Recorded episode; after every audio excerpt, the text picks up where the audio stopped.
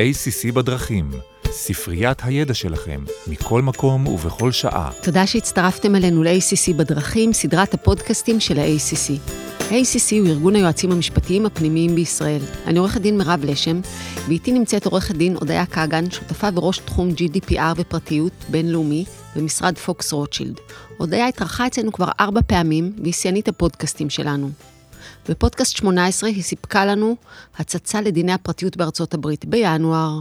היא התארחה אצלנו לשני פרקים, 31-32, כדי לבנות עבורנו מפת דרכים גלובלית בדיני הגנת הפרטיות. לפני שבוע בדיוק היא הגיעה כדי להסביר לנו על הדין בארצות הברית בתחום ה-AI המתפתח, והיום אנחנו חוזרים לבסיס, לשאלות שכל הזמן מטרידות את פורום הפרטיות שלנו, מה חל על הפרוססור, והיום אנחנו נוציא את ה"רק" מה"רק" processor, ונסמן את גבולות האחריות שלו. שאלות סופר פרקטיות מחיי המעשה.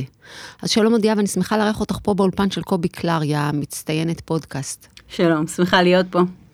לפני שנתחיל disclaimer קצר, הפודקאסט מיועד להשאיר את הידע הכללי שלכם, כל מה שנאמר בפודקאסט הוא בוודאי לא ייעוץ משפטי ולא מחליף כזה.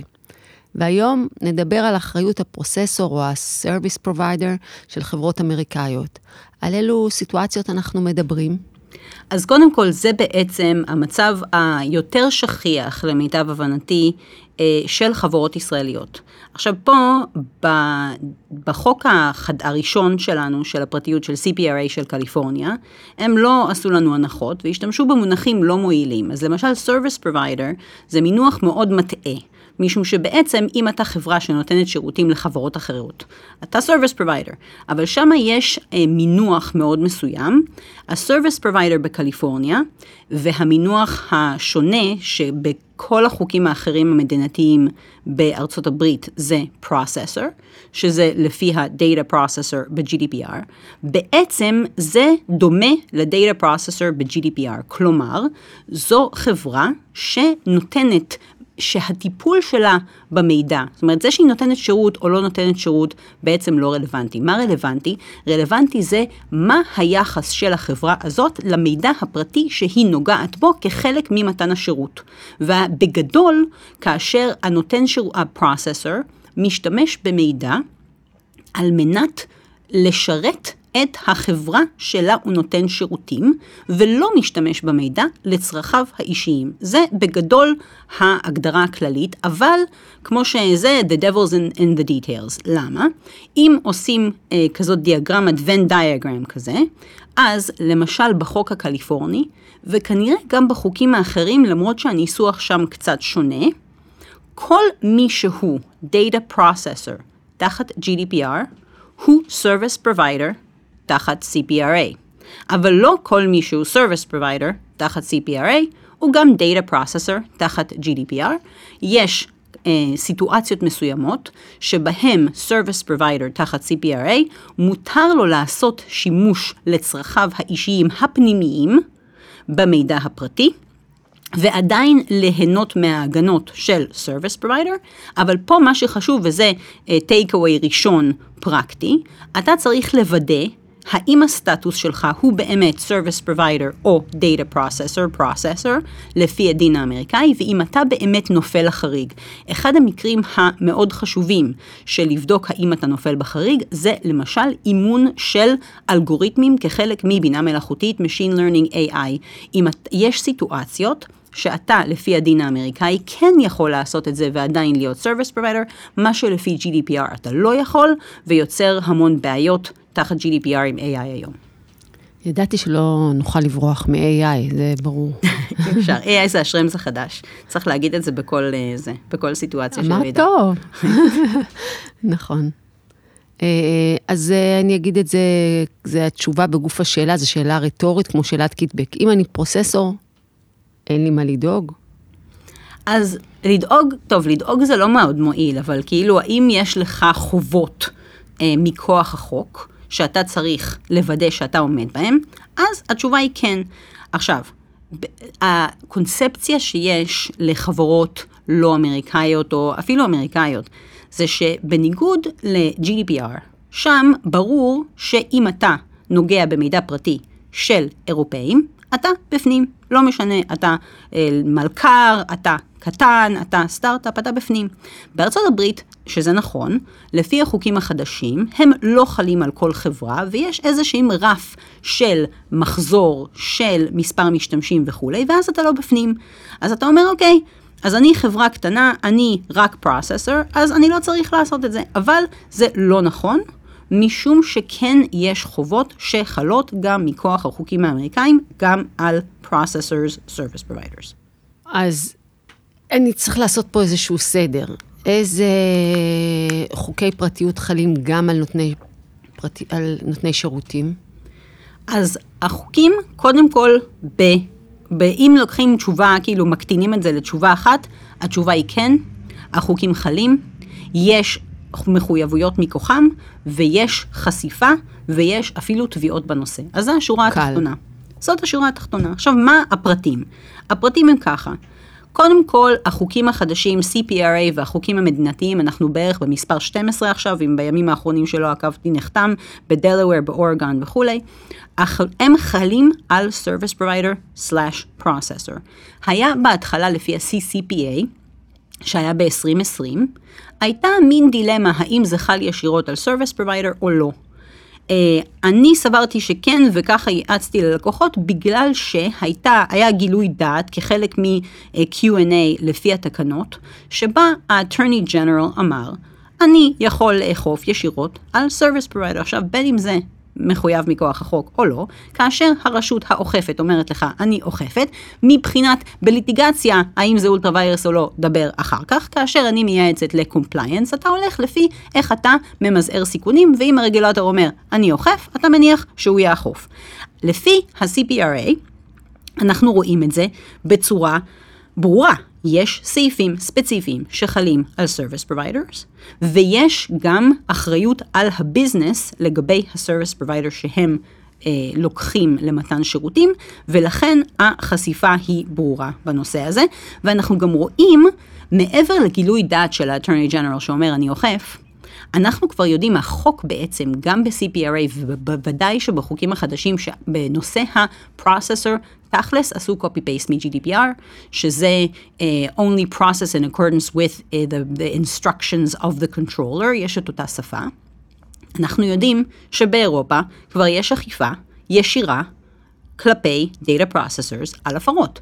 ולכן, כיוון שזה אותה התחייבות, אותה חוק, אותו, אותו חוק בעצם, והרגולטורים האמריקאים מסתכלים על הרגולטור באירופה, אין סיבה שאם פה יש אכיפה ישירה, פה לא תהיה אכיפה ישירה. אה, כן, נכון. האמת שברגע שארצות הברית, יש לה איזה סמן ימני, שהוא אירופה, אז זה ברור שהם ילכו אחריהם בתחום הזה של במיוחד בסעיפים שהם עושים copy-paste. זאת אומרת, ברגע, לא כל הסעיפים בחוקים הם copy-paste מ-GDPR, אבל ברגע שיש לך סעיף שהוא copy-paste מ-GDPR, שם הם יסתכלו מראש, אז הם ילכו כן. יסתכלו גם על האכיפה. כי ב-AI ראינו שזה דין אחר וזו הסתכלות אחרת, אבל פה זה ממש, יש הרמוניזציה כזאת, אז גם על ה... נותני השירותים יחול אותו דבר. אז אנחנו אומרים שזה לא רק על החוקים החדשים. אז זה. משהו שבאמת חשוב לדעת, כי כולם מדברים, אוקיי, CPRA, אוקיי, החוקים החדשים, קולורדו, וירג'יניה, אה, שנכנסו לתוקף, אגב, עכשיו, בראשון ליולי, אה, קנדיקט, אה, התשובה היא לא. זאת אומרת, קודם כל, יש כבר בחוקים הקיימים, שא', נניח הם לא כאלה סקסיים ולא היה להם הרבה PR, אבל חלק מהם עכשיו ה-PR שלהם עולה למרות שהם ישנים. אז למשל, כמה כללי אצבע נניח. אם אתה נותן שירותים והמידע ה... אה, שאתה נוגע בו הוא מידע ביומטרי, אז יש כבר תביעות, תובנות ייצוגיות, תחת ביפה, שזה החוק הביומטרי של אילינוי, נגד נותני שירותים עצמם, מי שעושה את התוכנה, את החומרה הפיזית, ואפילו יש תביעות לפי כיס עמוק או לפי אה, משהו אופורטוניסטי, נגד נותני שירותים, למשל נותני שירותים שעשו שעון נוכחות ביומטרי, היה להם מאות לקוחות מעבידים שהשתמשו בזה, נותן השירותים נתבע, המעבידים לא נתבעו. זאת אומרת שנותני שירותים ביומטריים על הכוונת כבר בפועל. אה, חוק נוסף, ישן. למה לא תבעו את המעבידים? אופורטוניסטי, אני חושבת, גם מעבידים תבעו, אבל נניח בסיטואציה הספציפית הזאת, כי סמוק היה. כן, פשוט היה, היה אופורטוניסטי, וזו התביעה שהגישו. זה גם היה נותן שירותים יחסית גדול, אבל יש גם תביעות בביבה נגד נותני שירותים יותר קטנים. אז קודם כל, הקטע הזה שאני ספק, אני ספק טכנולוגי, מה את רוצה ממני, זה לא רלוונטי. אותו דבר, אגב, במידע רפואי, גם תחת HIPAA, בתור Business Associate, יש לך כל מיני חובות שהן חובות רגילות, אה, שהן חובות ישירות, שבאתר של ה-OCR יש אה, רשימה שלמה, שאפשר גם לשים את הקישור, שאתה צריך לספק רשומות, יש לך דוחות, אתה צריך לשתף פעולה, אתה צריך, אה, יש לך גם policies and procedures של security ו-privacy, שאתה צריך שיהיה לך. זאת אומרת, יש חובות ישירות. עכשיו, אם אתה נותן שירותים של מידע פיננסי, למשל פינטק, אתה יכול ליפול תחת החוק של גרם ליש בליילי. עכשיו, עוד דבר שצריכים לחשוב עליו, אם אתה נניח אתה, אתה ספק B2B, כן צריך לזכור שיש דברים מסוימים שבהם אתה, יש לך גישה ישירה. ונכון שבמקרה הזה, אופס, אולי אתה לא business, לפי או controller, לפי החוקים החדשים, כי אמרנו, יש רף, אבל יש חוקים אחרים. יש לך אתר אינטרנט, אז כל החוקים הישנים, וזה דיברנו בפודקאסטים הקודמים, יש לך אתר אינטרנט, יש לך pixels, יש לך trackers, אתה נכנס לחוקים הישנים, ל-wire tapping, האזנת סתר, ל-VPPA של הזה. אז קודם כל, אם יש לך אתר, אתה כפוף לדברים באתר, צריך לזכור את זה, ואם אתה, יש לך ישות אמריקאית ואתה כפוף להסדרה על ידי ה-FTC, שזה ה-Federal Trade Commission, הרגולטור פרטיות בארצות הברית, יכולה להיות עליך תכולה ישירה גם בתור ביזנס, כי שם אין את הרף. של המחזור ושל הלקוחות, אז זה גם צריך לזכור. מה הסיכוי הריאלי לאכיפה? ראינו שבאירופה יש, אבל אה, רגולטורים אמריקאים זה כבר ריאלי שתהיה אכיפה? אז פה זאת שאלה כזאת של כאילו, אני, אנחנו בעסק בגדול של האם זה חוקי או האם זה לא חוקי. מה הסיכוי הריאלי, לא יודעת מה, להיתפס כשאתה חונה באדום לבן? לא יודעת, אבל מה כן צריך לזכור? צריך לזכור, א', כמו שאמרת, כבר ראינו אכיפה באירופה. דבר שני, כבר שמענו שה-Attorney General אומר, אני הולך לאכוף ישירות על Service Provider. כבר ראינו סיטואציות שבהם יש אכיפה של ה-Attorney General נגד חברות שאמרו, אנחנו משתמשים ב-Service Provider, וה-Attorney General, מה פתאום? זה לא Service Provider, the third party, עשית פה בעיה. בנוסף, צריך לזכור דבר מאוד מאוד חשוב. ואמרו את זה גם לאחרונה, ה-Attorney General וגם ה-CPPA, היה כנס באפריל של ה-IAPP, והם אמרו, אנחנו מקבלים מידע מתלונות של הציבור, אנחנו מקבלים מידע מלקוחות לא מרוצים, מעובדים לשעבר לא מרוצים, אנחנו יושבים על אתרי אינטרנט ובודקים דברים להנאתנו, ודבר הכי חשוב שצריך לזכור, וזה ראינו כבר באירופה, והרגולטורים האמריקאים אמרו במפורש, אנחנו נותנים תשומת לב לתלונות והלשנות ממתחרים. יש מתחרה שיודע שאתה עושה משהו לא בסדר, מגישים תלונה והם חייבים לחקור אותה, ולכן זה העניין של סיכון סיכוי, מבחינת האכיפה הישירה. אבל אם אני לא מודאגת מרגולטורים, יש לי ממה לדאוג? זאת אומרת... אז פה לדעתי זה, את יודעת, יש את האמירה הזאת, כאילו we have nothing to fear but fear itself כזה, אבל בעצם החשש האמיתי באמת, זאת אומרת רגולטור זה כן משהו שאתה צריך לשים אצלך מאחורה, אבל מה שבאמת חשוב זה שהחשיפה האמיתית פה היא מה-B2B, מהלקוחות שלך, שירתעו מלעשות איתך עסקים בגלל שאתה לא עשית compliance לפי החוק. זאת סכנה שגם הייתה ב-GDPR וקיימת, ופה אנחנו כן, מי שעדיין לא ראה את זה, וגם עבדתי עם לקוחות הרבה שהם B2B ואומרים מה, אף אחד לא שאל אותנו. אז הולכים ויותר ויותר שואלים, ישאלו. למה? משום שקרה דבר מאוד חשוב בנושא האכיפה של החוקים. ה, למשל בקליפורניה, שזה החוק הראשון, ה-CPRA כרגע, אחד ההבדלים המאוד גדולים בין ה-CPRA ל-CCPA הוא שאין גרייס פיריוד לתיקון. עד עכשיו, קיבלתם התראה על אי על non-compliance, יכולתם לתקן בלי חשיפה, בלי יחסי ציבור שליליים, בלי קנס. עכשיו אין. יש, אתה מקבל מכתב, הם אוכפים, והם אמרו, אנחנו לא הולכים להשתמש ב-right to cure, למרות שמותר להם, אמרו, בגדול, אנחנו לא עושים את זה. עכשיו, ברגע שזה המצב, הביזנס שהוא כן הלקוח שלך, שהוא כן חשוף ל-CPRA, שהוא כן uh, covered entity תחת היפה, שהוא כן מעביד שמשתמש בציוד ביומטרי וכולי, הם יודעים שהם, יש להם סכנת אכיפה מיידית, והם צריכים להראות, במיוחד לפי CPRA, כתוב בחוק, שאם אתה לא, אם אתה knew or had reason to believe שה-service provider שלך יפר את החוק, אתה אחראי על ההפרה של ה-service provider. מה זה had reason to believe? had reason to believe זה, אתה עשית due diligence, אתה הכנסת סעיפים רלוונטיים בחוזה, אתה עשית audit, יש לך שיפוי. זאת אומרת שהם אמרו, יש בתקנות החדשות כתוב, לא עשית את הדברים האלה, איבדת את טענת ההגנה. זאת אומרת שאת כל שיעורי הבית האלה לא שאלו אותי עכשיו, עכשיו הם יודעים שאם הם לא שואלים, הם באכיפה, ולכן הם לא ירצו לקחת service providers שלא יכולים להראות להם שהם compliant. זה בעצם, יש פה איזה שרשרת מזון של אכיפה כזאת. את אמרת קודם על היפה, uh, שאם uh, יש לך מידע רפואי, אז אתה, יש לי רשימה של דברים שאתה צריך לעמוד בהם, וגם שם, לגבי uh, קבלני משנה, אז יש לך חובות.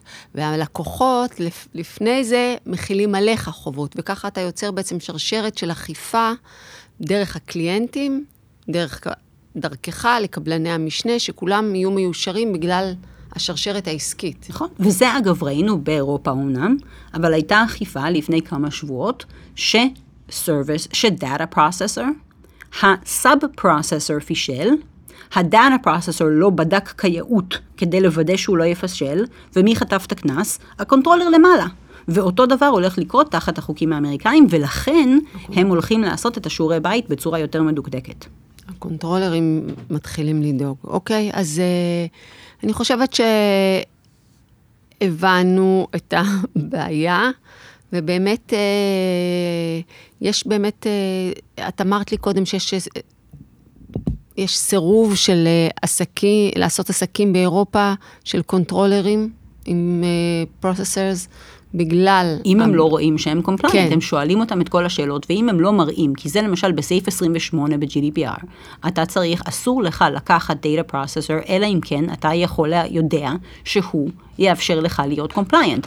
ב-CPRA המינוח הוא קצת שונה, אבל בעצם התוצאה היא אותו דבר. אז uh, אני חושבת שזה השלב שאנחנו נקבל כמה עצות פרקטיות לחברות הישראליות. אז לפני זה אולי, או ביחד עם זה, נרכז את החובות המרכזיות של ה processor, יחד, וככה זה יצא לנו פרקטי, צידה לדרך. אז קודם כל, ככה, זה, זה לא נניח בסדר הפעולות, אבל, ב, ב, ב, אבל באופן כללי, מה החובות המרכזיות ומה בעצם צריך לעשות כדי להראות ל controller, ל business, שאתה יכול להבטיח להם שהם, השימוש בשירותים שלך, יאפשר להם להיות compliant. אז קודם כל צריך את ההסכם של ה-Service Provider Agreement, צריך להיות הסכם שעונה על הכללים. אה, אלה מכם שעושים GDPR מכירים את הסעיף, את ההסכם לפי סעיף 28, יש גם סעיף, יש גם הסכם מקביל לפי התקנות בארץ, אבל הבדל, שני הבדלים מהותיים. הבדל מספר אחד, הסעיפים הנדרשים בקליפורניה בדגש, אבל גם בחוקים האחרים, הם לא מקבילים אחד לאחד לסעיף 20, להסכם לפי סעיף 28 ב-GDPR, ולכן צריך להתאים את ההסכם לדין האמריקאי. זה דבר אחד. דבר שני, אנחנו כבר ראינו אכיפה באירופה נגד הפרוססור על זה שלא היה הסכם. יכולה להיות גם כזאת אכיפה בארצות הברית.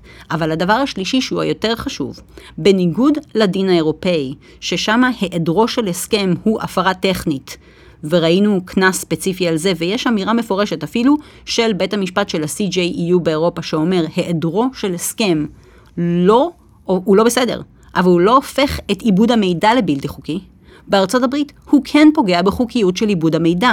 כתוב שאם אין לך הסכם service provider, אולי אתה לא service provider, אולי אתה third party, אולי העברת המידע אליך היא sale, והיית צריך לתת opt-out ולא נתת, אגב, במאמר מוסגר, אם אתה לא Service Provider, אם אתה נותן שירותים שנחשב ל-third party, בארצות הברית, שזה controller to controller ב-GDPR, אתה גם צריך הסכם, בניגוד ל-GDPR, שאין דרישה כזאת, יש רק המלצות.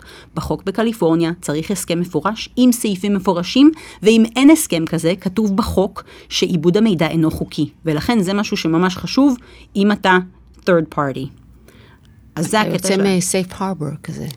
פשוט ה-processing is unlawful, שזה כן. אין באירופה, וזה דבר מאוד אירופה חשוב. זה עוד, אה, אתה מקבל עוד אה, נקודה שחורה. נכון, אבל- נכון. אוקיי. אז זה מאוד חשוב לדעת, כי זה, זה אם אתה נותן חשוב. שירותים שאינו service provider, שהוא third party, וההבחנה ביניהם מאוד חשובה, משום שאתה צריך לוודא שהעיבוד שלך הוא באמת service provider ולא סייר. אז זה ההסכם, חייבים שיהיה הסכם, ההסכם צריך להיות תואם את הדרישות. בנוסף, אתה, ושוב, זה כאילו מביא את, ה, את ה, זה ל- לדבר השני, אתה צריך לוודא שאתה יודע בדיוק איך אתה משתמש במידע, כולל כל מיני העברות כאלה בטעות או חצי בטעות לספקים שלישיים שלך, יש לך פיקסל, אין לך פיקסל, אתה משתמש בנותן שירותים. אתה חייב לדעת מה נותן השירותים שלך עושה. אם אתה משתמש בנותן שירותים שבטעות משתמש במידע לצרכיו הוא ואתה העברת, אתה חורג מה, מההגדרה שלך, אתה דופק את הלקוח שלך, הלקוח שלך בהפרה. אז כל הנושא הזה של מה העברות המידע, מה שימושי המידע, חייבים לדעת אותו בצורה, מפור, בצורה מפורשת, אחרת יש פה הפרה שעולה למעלה. דבר שלישי, מדיניות פרטיות. עכשיו פה נכון שלפי החוק, אתה בתור פרוססור, גם ב-GDPR, לא חייב לתת מדיניות פרטיות משל עצמך, אבל שני חריגים. חריג א', אתה, אה, אם יש לך אתר אינטרנט, אתה חייב, חייב שיהיה לך מדיניות פרטיות בכל מקרה, מחוק, מ, גם בקטע של disclosure לפי ה-FTC, וגם יש חקיקה אחרת בקליפורניה, בדלוור, שאומרת, יש לך אתר, אתה חייב מדיניות פרטיות. אז זה חייבים לזכור דבר אחד. דבר שני, הביזנס שלך, נניח אתה white label, נניח אתה לא אוסף את המידע, אבל אתה משתמש במידע שהביזנס שלך אוסף, אתה חייב לתת לו את הגילוי המספיק כדי שהמדיניות שלו תהיה תקינה. ולכן במילא אתה כן צריך שתהיה לך מדיניות פרטיות ברמת פירוט נכון. כדי שהוא, שהוא יעמוד. שהוא יעמוד, נכון? כן. זה כאילו, אתה יודע, בפני ביזנס אל תיתן מכשול, זה יכול להיות כן. כאילו הכותרת. הדבר הרביעי שהוא, שהוא אולי הכי ידוע, זה מה שנקרא ב-GDPRית, ה-Data Subject Rights, ב- בארצות הברית זה ה-Consumer Rights, הזכות לגישה, הזכות לתיקון, הזכות למחיקה. כל אלה אתה צריך לוודא שהתהליך שלך הוא כזה שמאפשר ל business לעשות את הדבר הזה בצורה ש... אה, היא compliant. עכשיו יש מלא תביעות, ראינו את התביעות בספוטיפיי, ראינו תביעות אחרות, שמדברים על אה, בקשת גישה למידע, שהתשובה לא נתנה את מלוא המידע. אם אתה נותן השירותים, יש לך כל מיני מידע, אתה לא מספק ל business שלך את כל המידע הרלוונטי, ופה אנחנו מדברים גם על פיקסלים, מדברים על קוקיז, מדברים על inferences, מדברים על כל מיני דברים כאלה, לא נתת את הכל, ה business לא נתן את הכל, ה business בהפרה, אופס, עכשיו יש לך בעיה מינימום עתידית ומקסימום אכיפה. דבר נוסף, שהוא ידוע, אבל צריך להגיד אותו, אבטחת מידע. לפי HIPAA, יש לך את, הס... את, ה... את ה-security rule ואת כל ה-policies and procedures, אבל גם לפי החוקים הרגילים. אתה אחראי על המידע, יש פריצת אבטחה במידע, האחריות היא שלך בתור נותן השירותים. אז זה מאוד חשוב, זה מספר 5. מספר 6, מה שאמרתי מקודם על processor, אתה אחראי על ה-supply chain שלך, על ה-downstream, אתה אחראי על processors, אתה לקחת נותן שירותים, אתה צריך לוודא שהוא compliant, אם הוא לא compliant, אתה לא compliant, ה business שלך לא compliant, צריכים שכל ההסכמים יהיו תקינים, צריכים שיהיה due diligence, צריכים שיהיה audit, ולבדוק אותם ולוודא שהם, אה, שהם compliant, זה מאוד מאוד חשוב. ודבר נוסף, כמובן צריכים, אה, אמרנו AI אחד זה כמו בפסח, נכון? צריכים, אה, זה, צריכים להגיד את השלושה דברים, אז בוא נגיד AI עוד פעם. אם יש לך AI, או יש לך מידע רגיש, עכשיו, ופה המודעות הולכת להיות הרבה יותר גבוהה, דיברנו פעם קודמת על החוקים הספציפיים בהקשר של דיני עבודה וכולי. אם אתה מטפל ב-AI או מידע רגיש, אפילו אם אתה service provider, אתה צריך לעשות DPIA, משום שהביזנס צריך לעשות DPIA, והביזנס לא יעשה DPIA על מנת לשכור את שירותיך. אם לא עשית DPIA ואתה מראה לו, הנה ה-DPIA שלי, זה חסם כניסה. זאת אומרת, מה, עכשיו אני אעשה DPIA רק בשביל שיהיה לי את ההזדמנות לשכור את שירותיך? אז אם AI או מידע רגיש, או מידע של ילדים, כל הדברים האלה, כל מה שמחייב DPIA בחוק האמריקאי, שאמרנו שזה יותר מאשר GDPR, אתה חייב לעשות את זה על מנת שיהיה לך, שבכלל ידברו איתך. משום שגם כל המתחרים שלך יעשו DPIA, והם יהיו יותר מוכנים ממך. אתה, אתה, אתה מנגיש את עצמך ככה. טוב, מה אני אגיד? עוד פרק סופר פרקטי. אה, אני שמחה שיוצא לנו גם להתמקד בנושאים ככה ספציפיים ולעשות עליהם spotlight כזה. זה טוב, והנושא הזה עולה אצלנו כל הזמן, ואני שמחה מאוד שיצא לנו להתראות פה שוב בביקור שלך. אני מחכה שנתראה שוב בקרוב עם עדכונים חדשים וחמים ותכונות חדשות, בטוח תוך חצי שנה. תודה רבה, תודה שהזמנת אותי.